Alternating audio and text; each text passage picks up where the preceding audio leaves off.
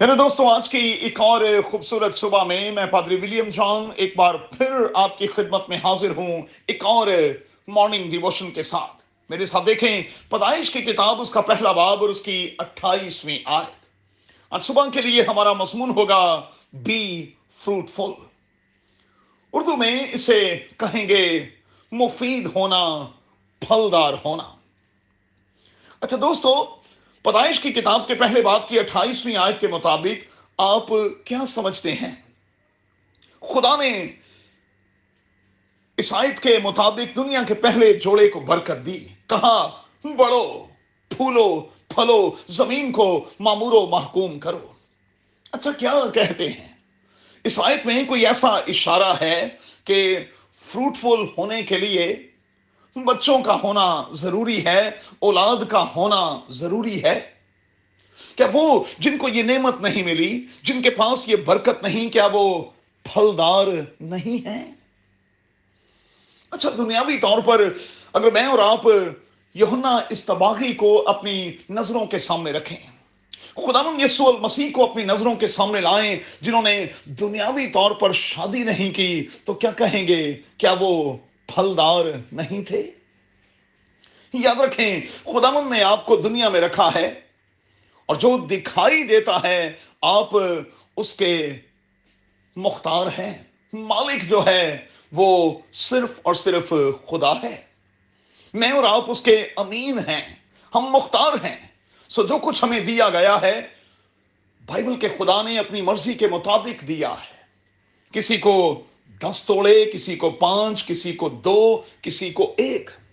اب جتنا جس شخص کو دیا گیا ہے، یاد رکھیں، اس سے اتنے ہی کا حساب بھی لیا جائے گا۔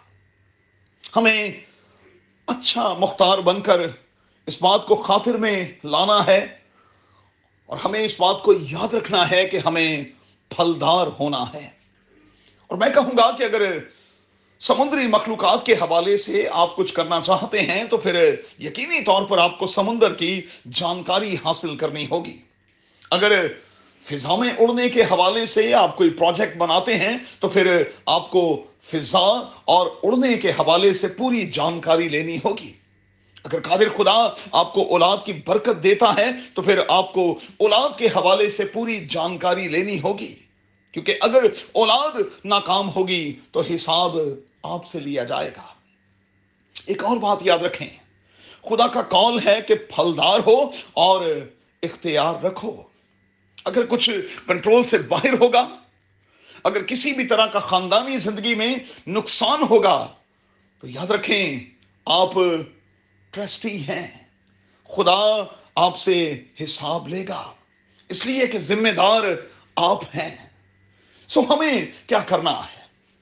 اپنوں کی پرسنل گروتھ اور پھر ڈیولپمنٹ پر کام کرنا ہے چیک کرنا ہے کہ میں اور آپ اپنوں کی تعمیر کیسے کر رہے ہیں اور کہاں کر رہے ہیں۔ ان کے لیے گھر ریت پر بنا رہے ہیں یا کہ چٹان پر۔ اور پھر دعا اور کلام کے حوالے سے کتنی کھاد ڈال رہے ہیں اور اس کھاد کی کوالٹی کیا ہے۔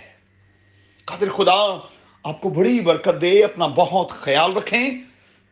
لیکن پھلدار ہوں اور دوسروں کے لیے ہمیشہ برکت کا باعث بنے رہیں یسو کے نام میں. آمین.